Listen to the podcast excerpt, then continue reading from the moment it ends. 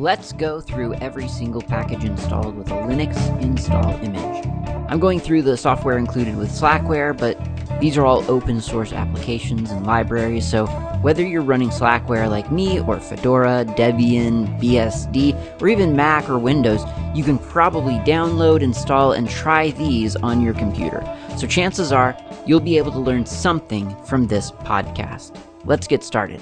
And we're starting with media player info. Yes, that is correct. We're doing a package that does not start with lib. That is very, very exciting. Media player dash inf- media player info is not strictly a library, actually. Um, it, it is stored in the slash lib directory, but it is not, strictly speaking, a compiled library. Instead, it is a series of .mpi files, which are just um, ini files. They're little configuration files with square brackets followed by uh, key value key pairs. And the um, the thing that is, I'm just trying to grep for something really quick. Uh, here we go.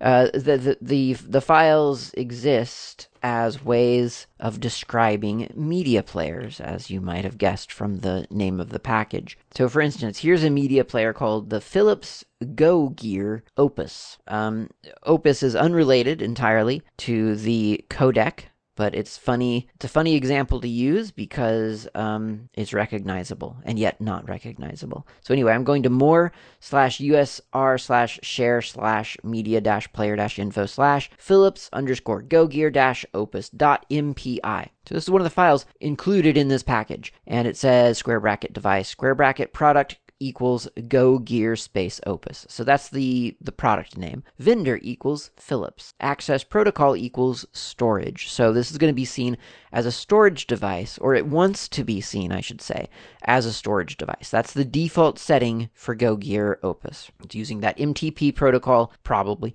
that we were talking about, I don't know, a long time ago, in the lib MTP section, probably. Uh, square bracket, media, close square bracket, input formats equals audio slash x dash wave. Output formats equals audio slash MPEG, audio slash x dash ms dash wma, audio slash x dash FLAC. That's cool. Audio slash AAC. Square bracket playlist, close square bracket. Formats equals audio slash X dash MPEG URL. Square bracket storage, square bracket playlist path. Oops.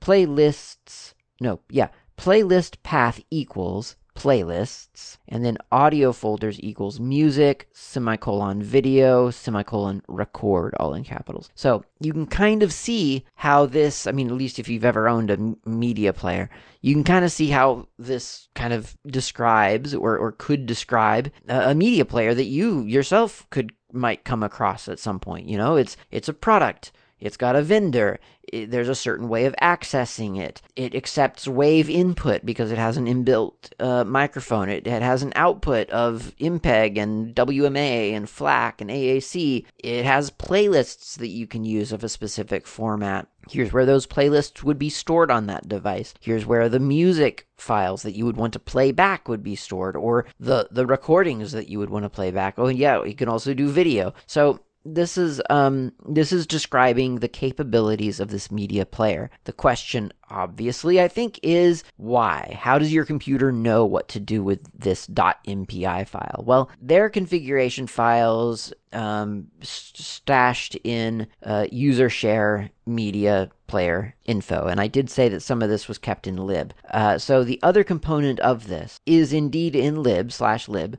slash udev slash rules.d. And this, uh, these rules, of course, are associated with udev, which is the hardware abstraction layer, sort of, um, except not. It's udev. Um, that was kind of a, a weird reference to an old, the old, before udev, there was HAL, hardware abstraction layer. Uh, HAL I didn't love, although to be fair, it was quite, I was still kind of a new Linux user when I had to deal with HAL. This was back in Slackware like 12.0, 12.1, maybe 12.2. Um, or yeah, I, I imagine I don't believe Pat would have switched to UDEV in a point in a dot release. So surely HAL would have had to been around for 12, 12.1, 12.2. And then 13 must have been the start of UDEV. It's really funny to think about. Um, the fact that I was a new Linux user three versions of Slackware ago. But if we if we measure it by Fedora time, it's thirty something like thirty two versions ago.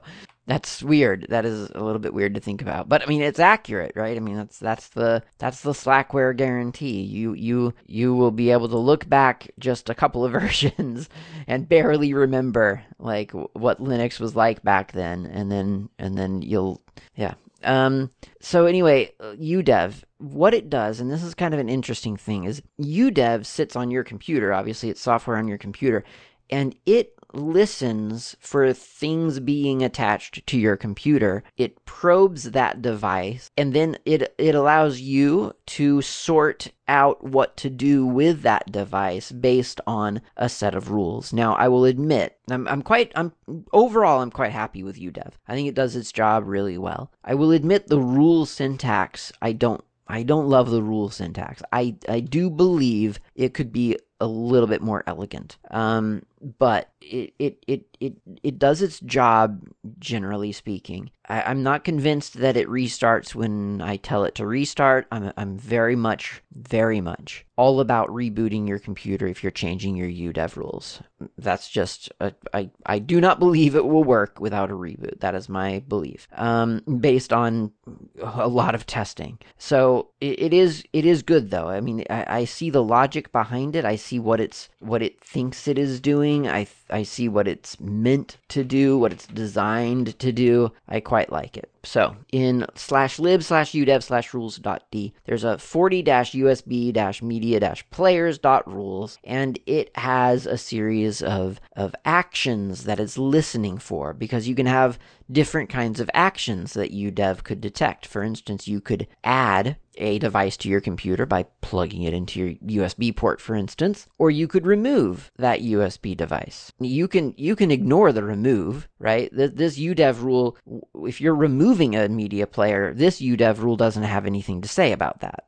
That's not what the media player info package is all about. It wants to detect when a media player is attached and then do something based on what media player it is. And the thing that it's doing is it's associating that MPI file with that device. So this this these rules it listens for an add or a change action and then and, and in fact it says the very first line is action exclamation point equals add pipe change go to media player end. So it is saying if the action is not either an add or a change, then go to media player end. Like just go to the end of this of this uh, file. And the way this is one of the things that uh, uh, the the way that you sort of provide markers in um, in the U- UDEV rules is you just you you make a label. Label equals media player end, and then you just have nothing after it. It's a little bit a little bit awkward. I don't know. Don't love it. Um, I mean, I you know I also didn't write UDEV, so I mean, maybe that's just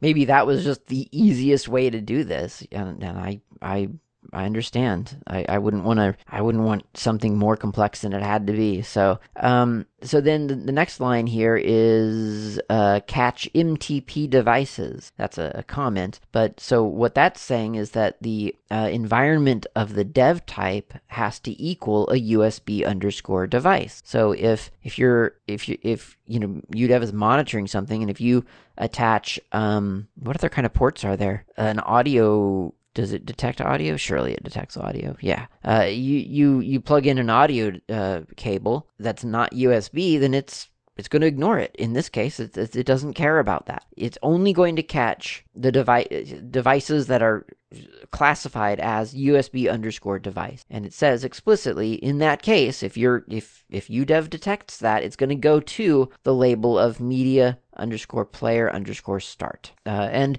and it goes on like that for a while but i mean the the meat of the of the script is that it's listen it's looking for the attributes specific attributes. So it's got attrs curly brace vendor close curly brace equals equals quote asterisk for a wildcard apple close uh, well asterisk close quote comma and then attributes for the model would be ipod and in, th- in that case then it's going to create an environment setting id media player equals apple underscore ipod. So that's the quick and easy way to detect for, for UDEV to detect whether, you know, is this an Apple device? Well, if it is, then it's going to give it the label or the environment variable Apple underscore iPod. And now everything that needs to know what this thing is can just query for an environment variable and discover, okay, it's an Apple underscore iPod. Got it. And there's a couple of others that get explicitly listed in this rule. For instance, there's the Motorola Motorola phone version 3i or something. Uh, there is a Series 60 phones for Nokia. There's rock any Rockbox media player. There's Sony PSP. I don't exactly know why those get called out. I, I think because the I I'm, I'm guessing because the ID product values the the firmware that gets burned into that device by the manufacturer. Um, I'm, I'm assuming because they they have they must have either just one um, product ID for a bunch of different models or because they have too many product IDs to count. Maybe I'm, I'm not. Yeah, that must be something like that. Yeah. So yeah. Anyway, um, th- that that so it must just make sense. Like, okay, well, these these just just give them this label. You know, just just give them this environment variable to ident- identify them because it doesn't really matter whether it's a a slim or a nano or a pico or a whatever, an opus. It's just it's just one. It's one of those things. Um, whereas Whereas for for the other the other set of things in that you could possibly plug in. There are the in this package. There's the hwdb uh, file in libudev hwdb.d slash 20 usb media players dot hwdb. So hwdb is uh, a subsystem within UDEV to provide really just the the you know it's kind of the the, the most frequent use of UDEV probably uh, may, possibly. Like it's a really common function to to look for for to, to be writing a, a rule for UDEV to say okay if, if it's this vendor and this product then label it as such and such or or give me permissions to to to access it as a normal user or whatever. So to just associate a a product ID and a vendor ID to a, a known quantity, to a, to a thing, you can use a hardware database. It's a key value store for associating mod alias like keys. I don't know what that that is. That means it's from this is from the man page of HWDB to UDEV property like values. Uh, it is used primarily by UDEV to add the relevant properties to matching devices. It almost makes more sense if you just look at the file because it's really obvious what it's doing, I think. Uh, so again, that's in libudev hw db.d 20-usb media and it does the first line comment. Is that the first line? Yeah. First line comment liquid okay so this is like uh, an Acer device called a lic- called Liquid. Uh, USB colon V0502P3202 asterisk ID underscore media underscore player equals Acer underscore Liquid ID underscore media underscore player underscore icon underscore name equals multimedia player dash player. All right. Picture that, um, except how many times? Uh, 3,000 times. Call it 3,000. So lots of them. I mean, they're actually, it's a, probably a lot less than 3,000 because every single item has four, three or four lines associated with it. So let's say a thousand times. It's a lot, but but that's the that's the syntax. Is hey, if you detect something that comes up with this metadata because this metadata got burned into that physical device by the manufacturer, then label it as this thing, give it this icon name. And the thing that is it's being labeled as, of course, maps back to the MPI files included in this package. And so UDEV is able to mark a, a, player that you've plugged into your USB port as a specific player according to an, a hardware database, and then it is able to or and then other things that might care are able to look for information about that specific thing. So if you're writing a media, you know, like a podcatcher or a media playing application that you want to be able to sync back and forth to a media player, then you know now that you can use, that you can query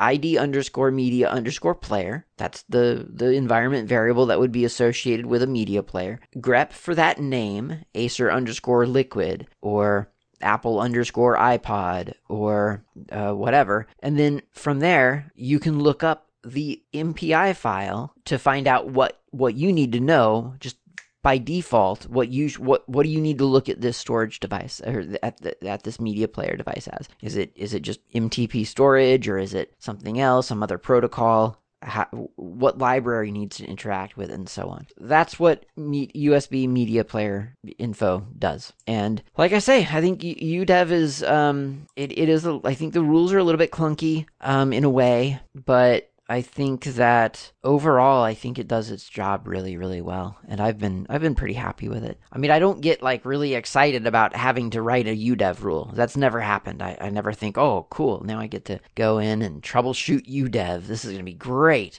Um, eh, much more excited when something just magically works. That's really nice. But I mean, that's just not realistic. You know, I mean, like new hardware not listed in UDEV or you know no one's come up with a rule for that yet or whatever. You just have to mess around with it. The the point is that that once you kind of understand how to do UDEV, how to write that rule, what you need to be looking for, then it, it does eventually work. Like you, it, it's dependent upon your logic, your understanding of certain conditions within UDEV. I think that my main problem with UDEV, I think, is that it's there's never it's really difficult to to sort of like you think of UDEV as a cause and effect. You know, like if this device gets added, then do something. But in the syntax of the UDEV rule, there doesn't really seem to be a differentiation between the if and the then action equals equals add, comma, go to equals blah. That's that's kind of common because like if the action is add, then go to this label. Okay, that's cool. But it can get a lot more complex than that. I mean, even if it's just action equals add, blah, um, what is it? Uh, subsystem equals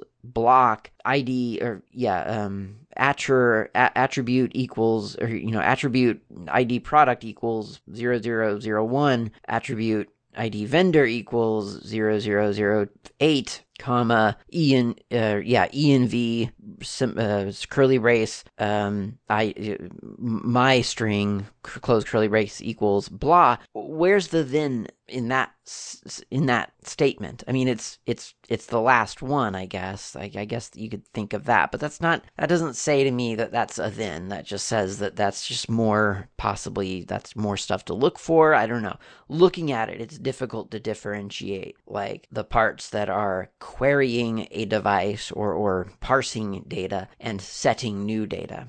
I think that's my main thing about the UDEV syntax. Moving on to mhash. Mhash is a C library that helps you create a hash. We talked about I think hashes a little bit and salting and things like that uh, a while ago. I don't remember if we just talked about the hash part. I don't know a whole lot about it, so I'm gonna it's gonna be quick. First of all, confusingly, and and I, I'm sure that there's a good reason for this. They're probably related mathematically or something, but hashing bizarrely has two different definitions in programming in the programming world. There's you can make a hash as a, a map or you can hash a thing. Like I say, I'm sure they're related. I'll bet someone out there who knows the low level sort of theory but underneath all of this stuff would, will, will know. But um, for for us sort of generalists, um, it, it can be a little bit of a confusing conversation point. So you can make a hash map or, or you know, just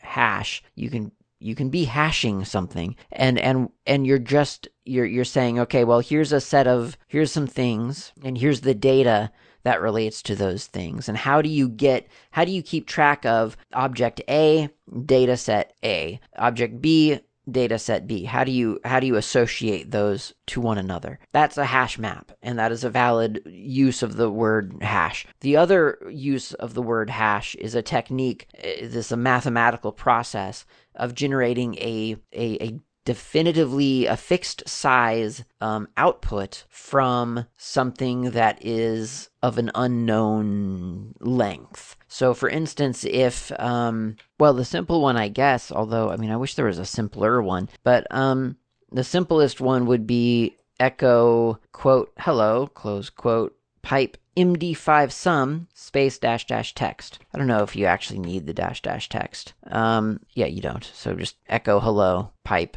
md5 sum. That takes the word, the string hello, and does some math functions to produce a file that or not a file, a, a number that is roughly, I 36 and then minus a couple more. So I don't know. Let's say 32 digits long, give or take. I, I, I'm not counting them, but I just did a WC C and it came out with 36. There are some extra characters in there. So anyway, let's say 32. That seems likely. 32 digits long. Now, that's that's the word hello, right? So if I do the world the, the word hello world, which is is longer still, I get a different number, but it's still 32 digits long. And I could put in hello world. This is uh, a beautiful open source day. Still 32 digits long. So I've got variable lengths of input here and I'm reducing them down to a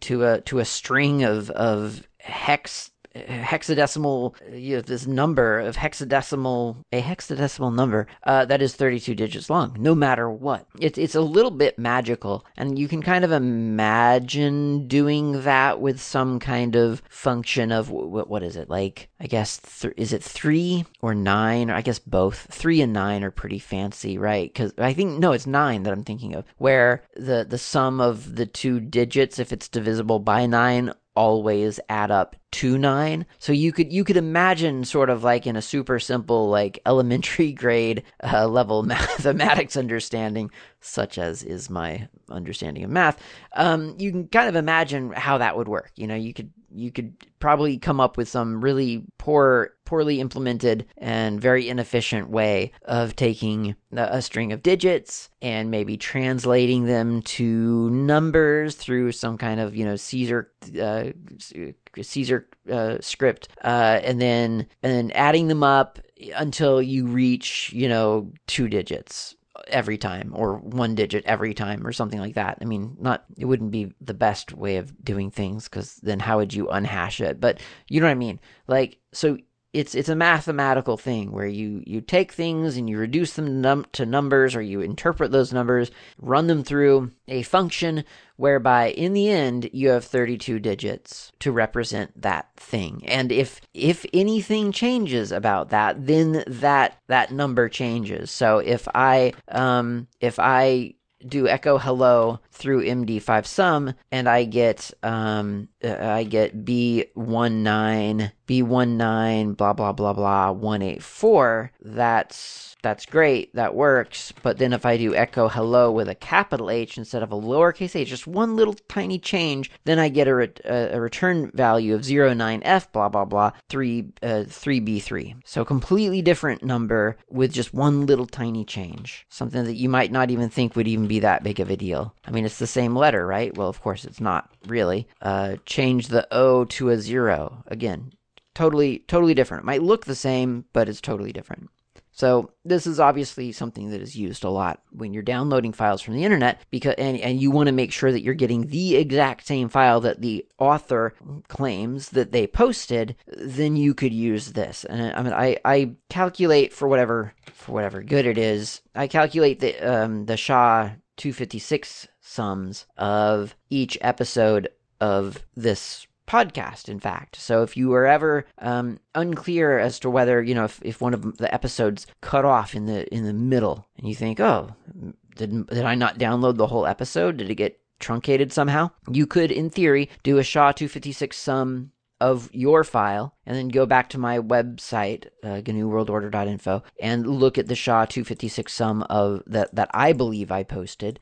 And if they're the same number, then yeah, you might want to email me and tell me, hey, you, you only posted half an episode. Or if they're different, then you real you, you would know you didn't you didn't get the full you didn't get the file that I posted. You got some something else. Maybe part of it, maybe uh maybe something that got corrupted in the in the transfer, whatever. It's not the same. So that's uh, the practical use for that. And mhash is the way that you would do all of those things through just in your C code.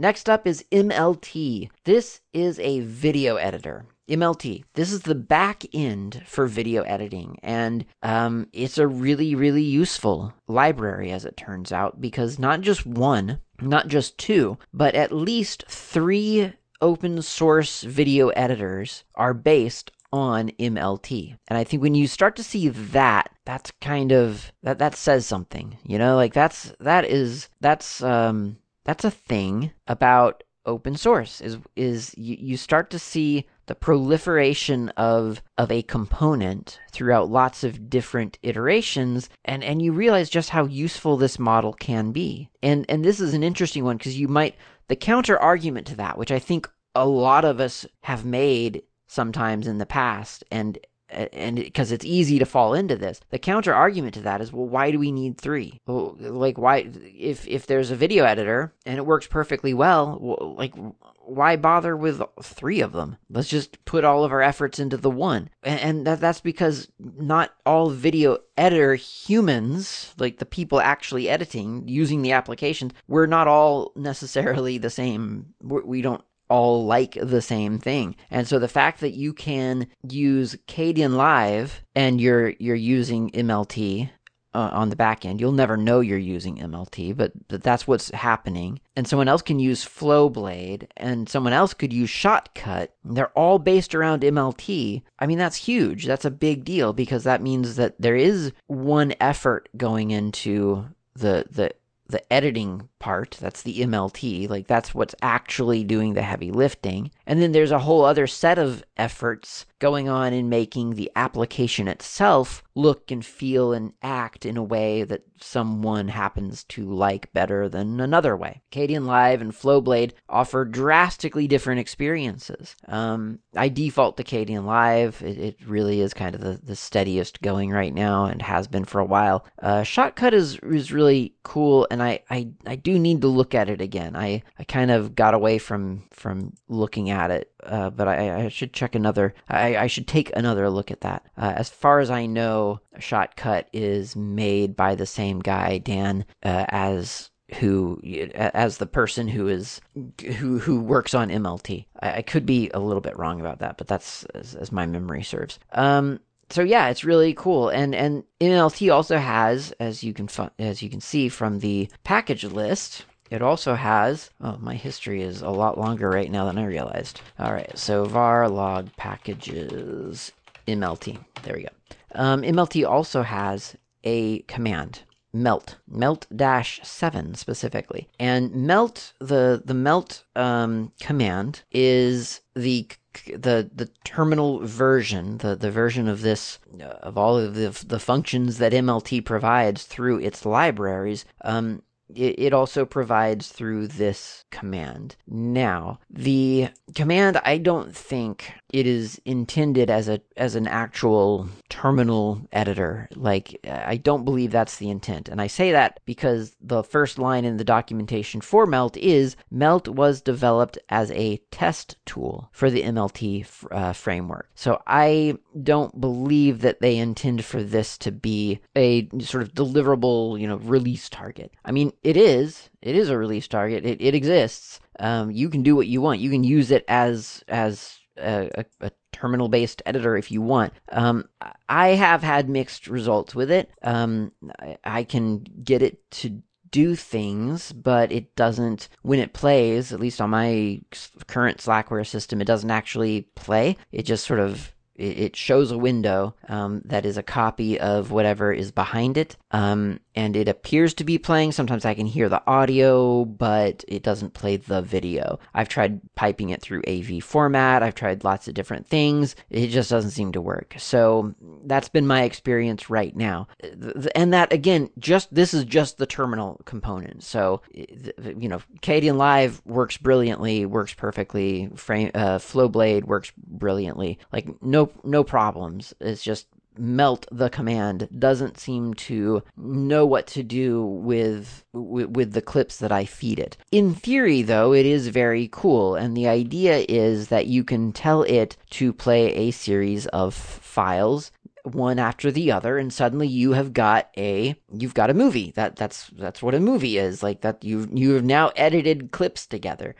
But it, that there's more to it than that of course. You can you can set the in and the out points of of those clips. You can set filters, you can set the transitions between the clips. You can create video tracks and and and list different tracks that you know put different video on different tracks and and com- uh, composite them and, and all kinds of things. So there is quite a lot you can do with the melt command. I think what the melt command, uh, for me, what it's missing is the uh, any concept of a workflow. So, for instance, if you're actually editing video on a in your terminal, you you need to know like you're not going to just know the in and out points naturally. You don't know exactly when to cut in and out.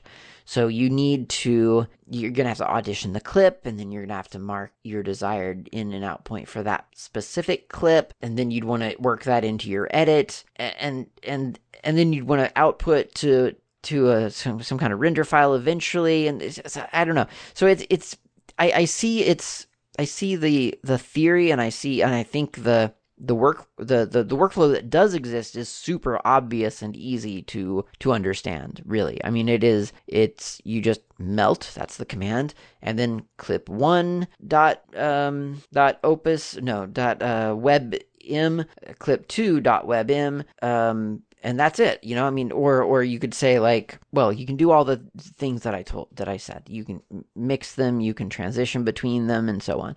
So i mean it's and and that's all you do is you list it in the order that you want things to happen. And and it, it kind of i guess kind of works right? I mean it's just really obvious um, that is if if you can get it to play on your screen which i, I cannot apparently right now. Um, so it is it is kind of there is a certain beauty here to that. I just, for me, to, to take it sort of seriously as a terminal editor, which is in itself kind of funny because nobody takes a terminal video editor seriously. Like, nobody's looking for that. It's just, it is a workflow that is not optimal, really. Like, the, the most obvious thing to do with clips of video is to put them into a video editing application so that you can audition each clip and then mark in and out and then put them in your timeline and so on.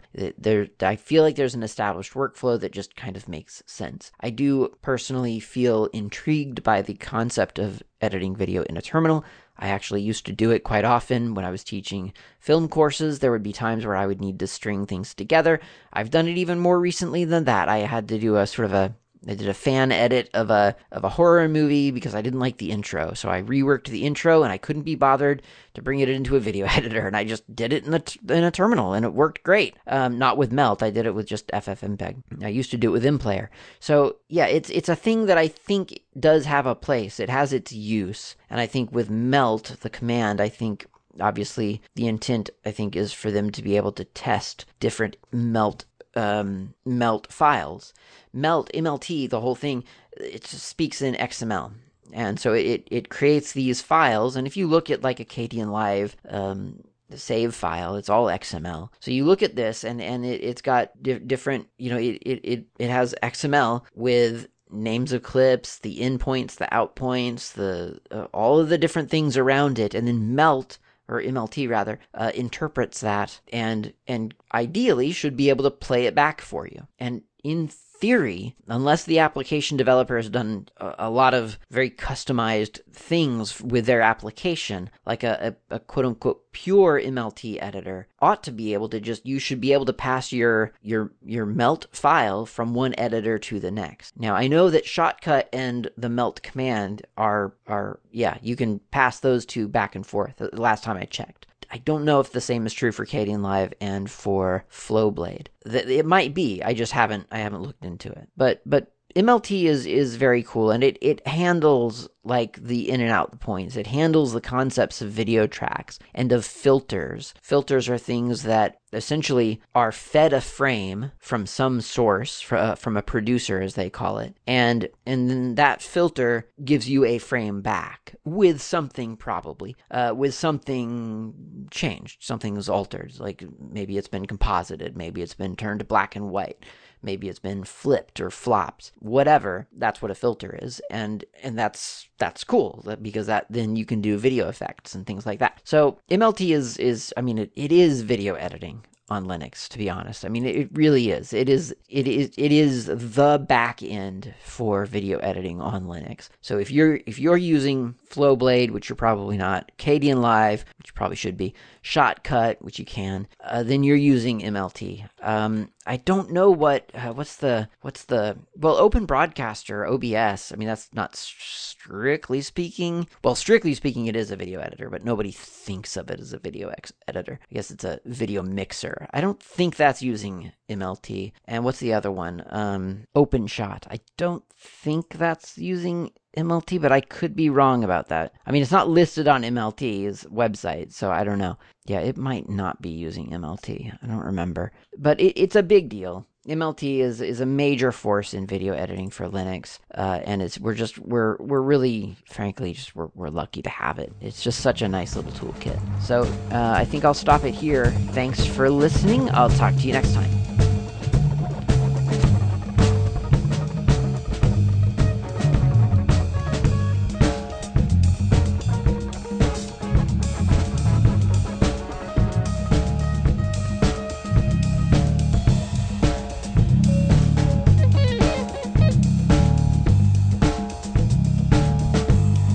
Thanks for listening. My name's Klaatu. You can reach me anytime over email with feedback or comments, tips, or just to say hi. My email address is klaatu at slackermedia.info. You can also reach me on the Mastodon network, not Klaatu, at mastodon.xyz. The show's intro and outro music is by Fat Chance Lester. You can find their music on bandcamp.com or on GNUWorldOrder.info. In the archive, you'll find a music directory containing the album from which this music has been extracted.